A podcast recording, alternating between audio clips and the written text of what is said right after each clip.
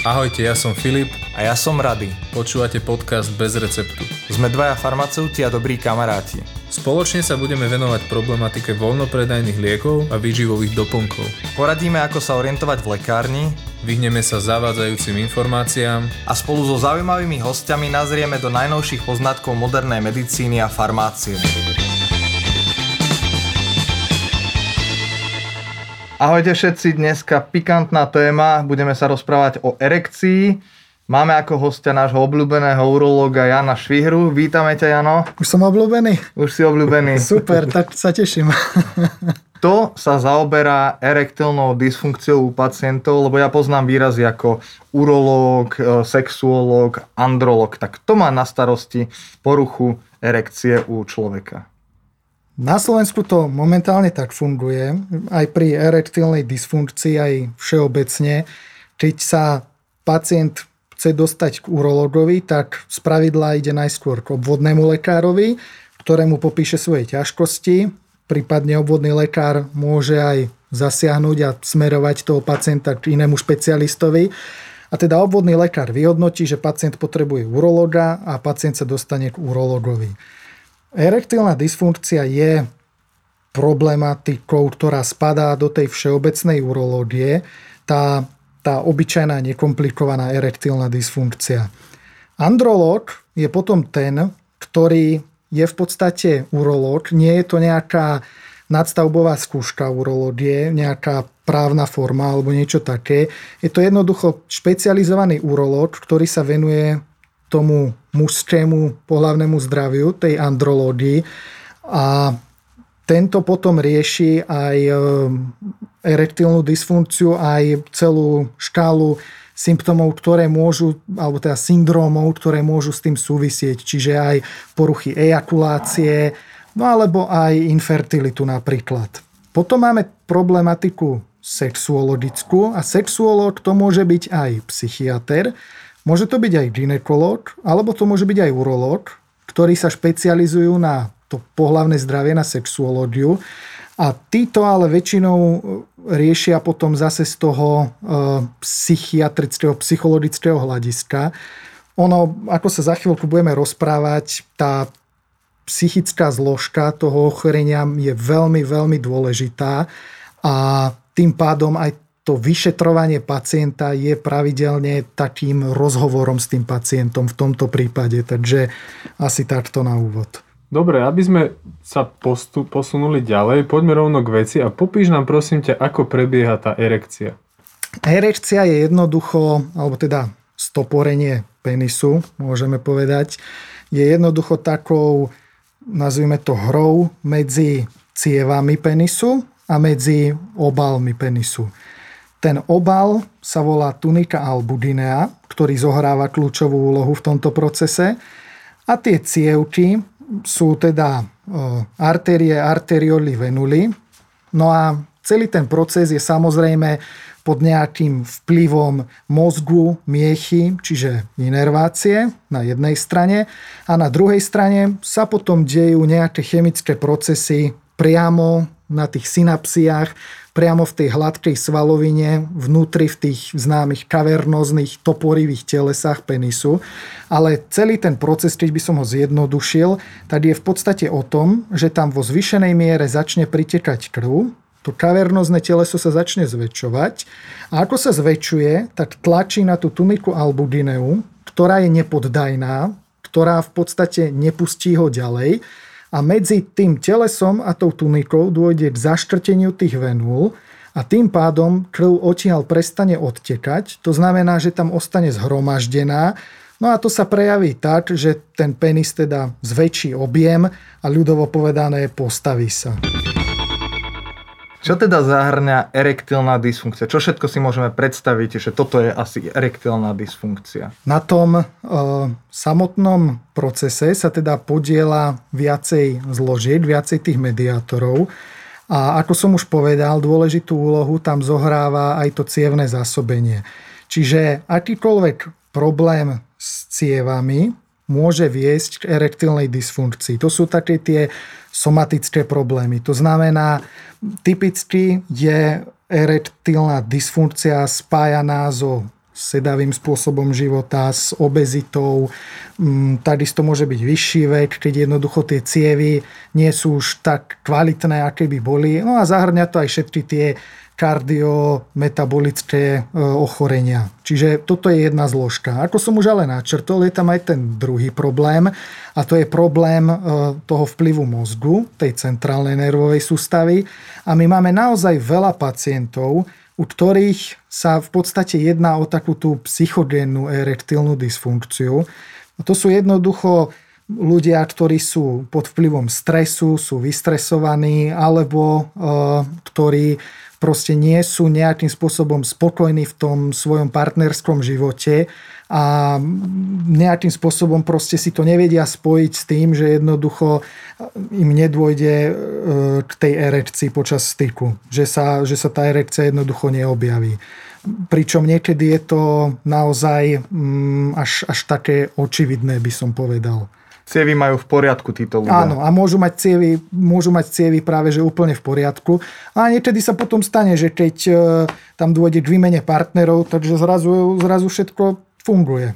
Ale zase, ako som povedal na druhú stranu, sú tam aj tie somatické ochorenia na tých cievach napríklad, kde jednoducho to nie je len o tej psychike. Čiže je to naozaj ochorenie, ktoré má aj nejaký korelát v tom fungovaní organizmu. Vedel by si to aj percentuálne vyhodnotiť, že koľko zhruba je tých psychiatrických, koľko je tých somatických?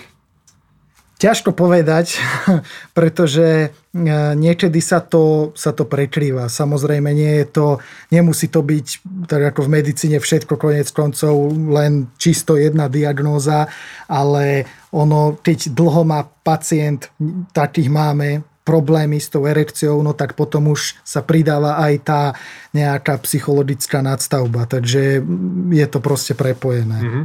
Dobre, a ešte ma napadá otázka, čo alkohol, pretože to niekedy môže nám dodávať extrémnu silu, ale zrejme v nejakom dlhodobom užívaní. Alkohol je zaujímavý zase z toho pohľadu, že môže krátkodobo ako keby nabudiť to libido pacienta, ale z toho chronického pohľadu opäť dochádza skôr k poškodeniu toho endotelu ciev a tým pádom zase vedie k tým hormonálnym zmenám chronické užívanie, ktoré vedú k tej erektilnej dysfunkcii. Čiže z dlhodobého pohľadu alkohol je tiež ako rizikový faktor pre rozvoj ochorenia. Mhm. Príde k vám pacient na vyšetrenie. Ako vyzerá také rutinné prvovyšetrenie takéhoto pacienta s podozrením na erektilnú dysfunkciu, keď vám ho odošle ten všeobecný lekár? Opäť, ako pri každom urologickom pacientovi, začnem zo široka, tou anamnézou všeobecnou. Pýtam sa ho tie bežné otázky, ktoré sme sa bavili aj pri prostate, na kvalitu močenia a tak ďalej. A postupne tým pádom sa dostávam k tomu problému, ktorý toho pacienta trápi. Čo sa týka samotnej erektilnej dysfunkcie, tak opäť tam máme dve také pomôcky. Jedna pomôcka sú modely, čiže máme normálne také modely, bývajú k dispozícii na ambulanciách.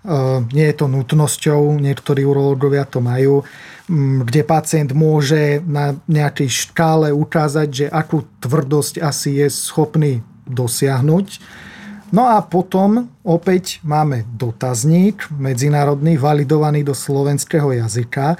Tento dotazník to nie je len ako všeobecne lekárske dotazníky validované, nie sú len sériou nejakých náhodilých, zbludilých otázok, ktoré niekto dal dokopy, že pýtame sa teda na erekciu, ale je presne zostavený a špecifický pre to ochorenie a na základe tých konkrétnych otázok, ako pacient odpovie, tak ja viem potom určiť stupeň závažnosti tej erektilnej dysfunkcie a viem podľa toho aj viesť liečbu, že keď mu teda dám nejaký ten preparát, tak po nejakom čase znovu pacient vyplní ten dotazník a vie mi povedať, že áno, takéto mám ťažkosti a ja viem to skore dotazníka potom vyhodnotiť a povedať, že super, zlepšili ste sa, vymyslím si o 3 body napríklad, alebo proste zhoršilo sa to a tak ďalej. Jano, ale mňa zaujíma jedna teraz taká možno otázka, ktorá sa nedá úplne zodpovedať, ale máte vy nejaké hodnotenie na to, že ako by mal vyzerať zdravý pacient, že mal by každý deň dosahovať kvarilitnú erekciu, alebo malo by to byť každých 6 hodín, alebo každých 12 hodín, alebo niečo takéto? Existuje také niečo? Na toto je dobrý pojem tá ranná erekcia napríklad, alebo nočná erekcia všeobecne, že zdravý chlap, to je všeobecne známe, máva tie ranné erekcie alebo nočné erekcie, objavujú sa hlavne počas REM fázy spánku a bývajú aj teda v tej non-REM fáze. No a čím je teda muž starší, tak tým ich býva menej, ale vieme sa teda odpichnúť aj od tohto. Buď vie on sám povedať, že to sa mi v živote nestalo, že takéto proste s týmto sa nestretol, že by mal rannú erekciu. Alebo povie, že no, v poslednej dobe už to nemáva. Alebo sa vieme spýtať aj partnerky toho pacienta, že či si to teda všíma alebo takto. Je to opäť subjektívne, ale zase vie nás to nejakým spôsobom nasmerovať. No a teda ako som hovoril, v tejto téme je vždycky dôležitý rozhovor s pacientom a niekedy bývajú prítomné aj iné ochorenia, že môže byť, dajme tomu, bolestivá erekcia, alebo môže byť, dajme tomu, zakrivenie penisu. Aj o tomto sa môžeme baviť v podstate s tými pacientami. No a tam typicky ten pacient pošle normálne fotku, aby teda nemusel niekde na ambulanci predvádzať tú erekciu svoju. Čiže pomáhame si aj takto fotkami, že to pacient proste odfotí a ukáže nám to, že je to také v podstate menší zásah do tej intimity. Samozrejme sme vždy viazaní lekárskym tajomstvom, takže tam... Nemáš tú fotku? Nemám, neukážem vám žiadne fotky teraz. Bez súhlasu pacientov nie. Dobre, poďme k tej liečbe erektilnej dysfunkcie. Poznáme lieky, ktoré sú na báze PD-5 inhibitorov, čiže sildenafil, tadalafil a iné afily. Vieme, že sú na predpis, ale moja otázka znie možno, prečo sú na predpis, prečo nie sú na voľný predaj. Je tam nejaký taký výrazný pomer risk versus benefit? Tie lieky, teda najskôr možno vysvetlím, ako fungujú. Mm-hmm. Čiže tá fosfodiesteráza 5, ktorú vlastne oni inhibujú, rozkladá cGMP.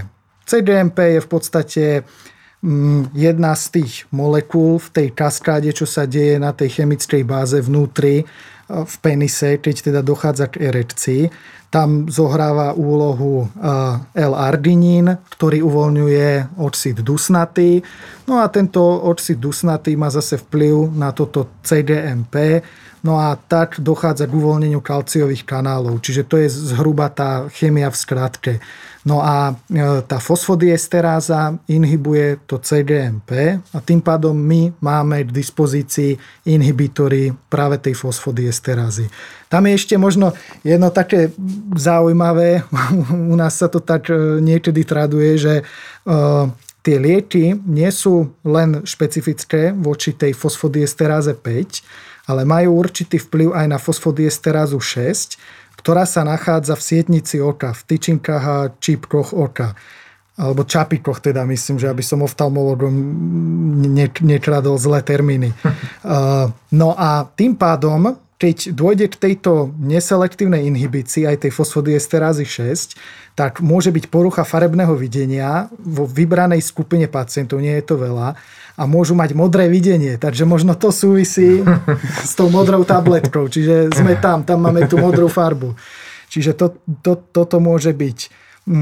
No, ale čo je dôležitejšie, tak je v podstate vplyv na tlak, pretože tie lieky pôvodne, aj Viagra, nebola vyvíjaná ako liečivo na erekciu, ale bola vyvíjaná ako liečivo na srdce a počas klinických skúšaní sa zistilo, že tí pacienti zrazu dosahovali veľmi dobré erekcie, ako taký príjemný vedľajší účinok. No a tak vlastne vznikla celá tá veľká firemná kampaň okolo Viagry. No a tým pádom, hlavne na nitrátoch, je riziko u tých pacientov, že by mohlo dôjsť k prudkému poklesu tlaku. To znamená, že predpokladám, že aj toto je jeden z dôvodov, prečo sú tie lieky na predpis. Ďalší dôvod je, aby bol takýmto spôsobom pacient nútený ísť za tým odborníkom, pretože častokrát je tá erektilná dysfunkcia schovaná za nejaké kardiologické ochorenie a tak ďalej. A tým pádom by mal byť pacient vždycky komplexne vyšetrený aj takisto hladina hormónov, hyperparatireóza, hypoparatireóza a tak ďalej.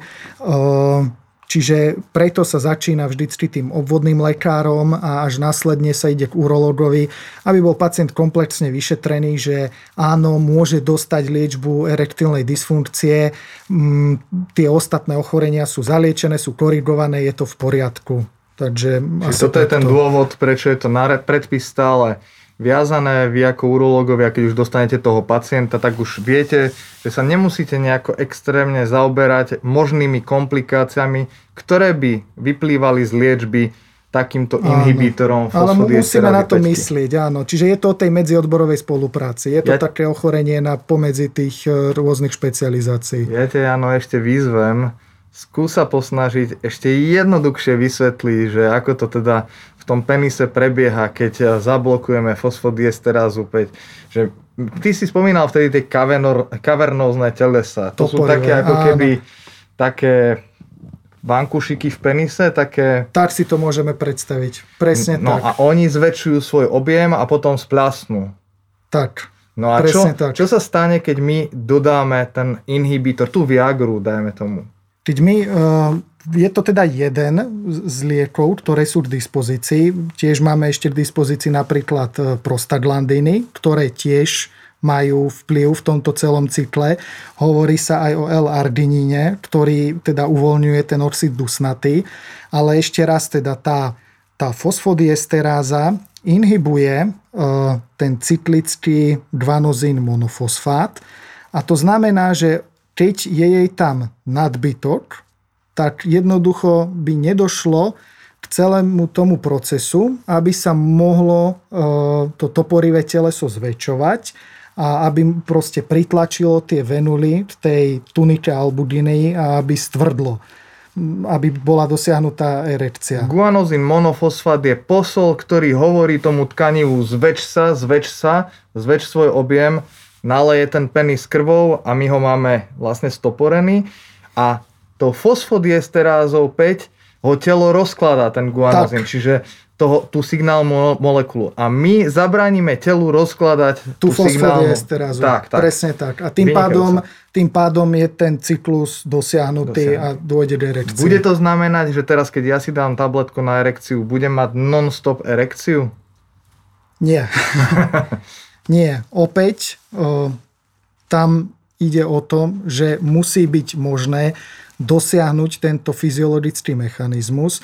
To znamená, že ak je tam nejaké vážne cievne poškodenie, no tak tento celý cyklus nebude jednoducho možný na jednej strane.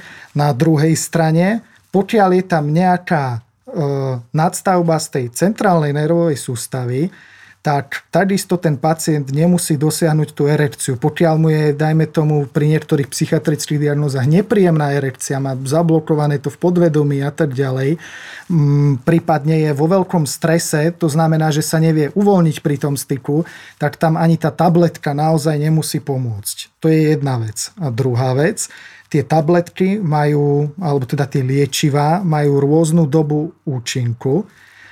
Napríklad ten Tadalafil, ten sa dá užívať aj depotne. To znamená, že sa dá užívať pravidelne, aby pacient nemusel byť pred nejakým stresom, že zabudol som si, že teraz máme rande večer s partnerkou a zabudol som si doma Viagru a teraz bude problém. Čiže sú aj lieky ako napríklad ten Sildenafil, ktorý teda je treba užiť alebo teda najvhodnejšie pred stykom. Takisto napríklad Avanafil účinkuje už do pol hodiny, ale účinkuje krátko. Sildenafil začne účinkovať neskôr, ale účinkuje dlhšie. No a potom máme ten Tadalafil napríklad, ktorý sa dá užívať aj depotne, to znamená, že ho pacient môže brať dlhodobo, v malých dávkach dennodenne a potom nemusí myslieť na to, že musí mať tabletku po ruke. To sú teda tie inhibitory fosfodiesterázy 5. Potom v tom celom cykle sú a ešte uplatňujú aj prostaglandiny. A tam máme iné možnosti podania. My ich vieme podať aj priamo do močovej trubice, čiže ako taká lokálna aplikácia, alebo sú aj potom v podaní takom injekčnom, že si ich pacient priamo aplikuje tou ihlou do penisu, alebo teda partnerka. Len samozrejme to už je možno trošku bolestivejšie. Na druhú stranu zase ten mechanizmus účinku je trošku iný, takže niekomu to vyhovuje viac, niekomu to vyhovuje menej. Čo vakuové zariadenia? Vakuové zariadenia fungujú na tom princípe, tiež to sú bežné sexuálne pomôcky, ktoré sa dajú kúpiť v ktoromkoľvek sex shope. Nie je to v podstate žiadna hanba. Pokiaľ sa ale používajú tak, ako sa majú používať, tie fungujú na tom princípe, že vytvoria podtlak, a ten podtlak vedie k tomu, že opäť dôjde k vysatiu krvistých venúl a dôjde ako keby k prilepeniu tých toporivých telies k tej tunika albuginea a opäť dôjde v podstate k tej erekcii. Čiže tým podtlakom sa tam nahrnie krv do tých toporivých telies a v podstate penis je stoporený. Čiže tak ako to býva v niektorých filmoch, väčšinou komédiách, že niekto užije tabletku a teraz 8 hodín v kuse má erekciu a musí ho dnes sanitka a tam ho riešia, tak to tak nefunguje. Nefunguje to tak, ale opäť to je ochorenie, ktoré sa volá priapizmus, čiže je aj také ochorenie, tak ako v medicíne môžeme mať všetko na každú stranu, čiže môžeme hovoriť o nejakej prehnanej erekcii, že proste pri nejakých patologických stavoch to môže byť aj vplyvom nejakej rakoviny napríklad, alebo nejakých poranení, dôjde k poruche toho cievneho zásobenia penisu, alebo aj vplyvom liekov, alebo aj vplyvom opäť nejakým psychiatrickým, psychologickým a dôjde k trvajúcej erekcii, ktorú zase musí riešiť urológ, lebo keď tá krv stojí v penise príliš dlho, tak môže dochádzať k prestavbe penisu. Čiže dôjde tam k takým zmenám, k nejakej fibróze a tak ďalej, že ten penis sa potom stáva nefunkčným. Čiže aj to môže byť nebezpečné, ale opäť nie je to tak, že pacient by si užil Viagru a došiel by k tomuto stavu. No, čiže to nie je typické. Tak, dobre. Zoberme si ešte, že som zdravý človek a idem experimentovať, veľká sranda s kamarátmi, ideme si nejako zadovážiť takýto nejaký prostriedok, dáme si tabletku večer, budem pociťovať nejakú zmenu oproti môjmu normálnemu sexuálnemu životu, keď som zdravý človek, keď to robím zo srandy. Keď takéto veci s kamarátmi robíš zo srandy, tak to bude o tom veselé. Nepovedal som na začiatku, že predstavme si takúto hypotetickú situáciu. Dobre. Dobre, idem zatiaľ. Môže to mať vplyv nejaký, lebo proste uľahčí to ten mechanizmus erekcie. Čiže môžeš ľahšie dosiahnuť erekciu. V tom ale nebude mať určite, nejaký kozmický sexuálny zážitok. Ono, presne tak, ono to nie je nejaké afrodiziakum alebo niečo také. Na druhú stranu, opäť, môže ťa to posmeliť k takému uvoľneniu väčšiemu, že ti niečo pomáha, že ti pomáha tá tabletka a tým pádom takýto vplyv to môže mať veľmi pozitívny, lebo proste ten mozog je čarodej a vie veľké divy narobiť aj v tej sexuálnej oblasti. Z tvojho pohľadu, z pohľadu urológa, ktorá z tých spomínaných molekúl je najlepšia alebo najvhodnejšia, ktorú by si možno, že ty odporúčil vo všeobecnosti? Samozrejme, sú nejaké prípady, kedy je to špecifické, ale vo všeobecnosti ktorá? Vo všeobecnosti v podstate by som sa riadil tým konkrétnym pacientom. To znamená, či by mu viac vyhovovalo dávať si to jednorázovo raz za čas, alebo užívať to pravidelne. Takisto sa môžeme baviť o nejakej cene. To je dôležité, keď to bude brať pravidelne, koľko to bude stáť. Čiže asi ide o to. Nie je nič univerzálne najlepšie, je to na jednej úrovni, už len tam doľadiť nejaké tie veci. Presne tak, ale znovu hovorím, je to o tom rozhovore a a pokiaľ by som videl, že je tam aj nejaká ďalšia nadstavba, tak by som toho pacienta posunul k odborníkovi už, čiže k tomu andrologovi napríklad. Jasne. Máme nejaké dáta, originály, generika, svojho pohľadu? Keď nechceš odpovedať, nemusíš? Tam v podstate je asi jedno, že čo užíva pacient. Dobre, vymenovali sme si zo pár tých prostriedkov, ako môžeme riešiť erektilnú dysfunkciu. Ja ich viem ešte oveľa viac, že dá sa nejaký implantát, dá sa uvažovať nad operáciou. Ale čo napríklad erektilná dysfunkcia po operácii iného ochorenia? V predchádzajúcej epizóde sme rozprávali o benignej hyperplázii prostaty. Vy ju zoperujete, tú prostatu. Nastane potom taká komplikácia ako erektilná dysfunkcia u určitého percenta pacienta? Všeobecne to, čo som vravel, že prostata má teda úlohu pri kvalite semena, aj pri vypudení semena, tak to znamená, že ten ejakulát prúdi aj priamo cez prostatu a keď my zoperujeme nejakým spôsobom prostatu, tak v podstate pacient vie dôjsť ku anejakulácii. To znamená, že tá ejakulácia alebo aj pri liečbe môže byť retrográdna alebo aj žiadna napríklad. To ale neznamená, že by nedosiahol orgazmus napríklad. Môže byť tzv. Suchý orgazmus. Ďalšia vec je tá, že nervy zodpovedné za erekciu prebiehajú v tesnej blízkosti púzdra prostaty, kapsuly, ktorá ohraničuje prostatu. No a tým pádom pri operácii prostaty, ale to býva typicky pri operácii pre rakovinu prostaty, keď sa kompletne celá prostata odstráni, tak môže byť poškodená aj erekcia. Sú metódy, to sa volá nervy šetriaca radikálna prostatektomia, to znamená to odstránenie prostaty radikálnej, ktoré ale šetrí nervy, ktoré sa môžu uplatniť. Tam dominujú potom tie miniinvazívne metódy odstránenia prostaty, to znamená laparoskopicky alebo ešte roboticky. Dá sa to urobiť aj otvoreným spôsobom, ale opäť je to možné len v tom prípade, keď tá rakovina prostaty sa nachádza ďalej od tej kapsuly prostaty, že nemusím počas operácie extenzívne operovať v tom teréne, kde prebiehajú tie nervy. Čiže je to do istej miery možné, ale naozaj veľká časť pacientov má potom problémy s erekciou po odstránení prostaty. Čiže opäť potom je na mieste baviť sa o tom, že tá operácia prostaty musí byť presne indikovaná len pre tých pacientov, ktorí to vyslovene potrebujú, nie robiť to len tak proste hocikomu, čiže to je tá úloha urológa. A v následnej rehabilitácii potom urológ musí toho pacienta viesť aj napríklad tými dotazníkmi erektilnej dysfunkcie, čiže nie len vybrať tú prostatu a nechať pacienta tak, ale viesť ho aj v tej ďalšej rehabilitácii, aby vyhodnotil, že do akej miery tam tá erektilná dysfunkcia je alebo nie je, alebo ju potom liečiť nejakou tou aplikáciou napríklad tých intrakavernozných prostaglandinov napríklad. Ja som sa dočítal, že existujú rôzne nové trendy v liečbe, a napríklad liečba plazmou, liečba kmeňovými bunkami alebo dokonca šokmi. Aký máš na toto názor, respektíve ešte by som sa spýtal, že či to je dostupná liečba už aj na Slovensku? Niektoré z tých metód, áno, ono to znie tak dramaticky, že plazma, šoky, tak je to teda, je to krvná plazma, nie nejaká žieravina na penis a takisto šoky nie sú nejaké elektrické, ale sú to malé rázové vlny, ktoré v podstate zlepšujú tú erekciu. To sú všetko metódy validné, ktoré sa skúmajú.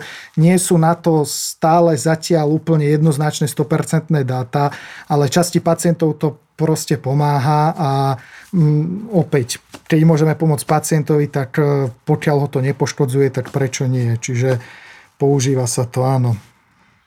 Poďme sa ešte vrátiť do tej lekárne. Čiže liečbu sme si hovorili sme si aj tú konzervatívnu liečbu.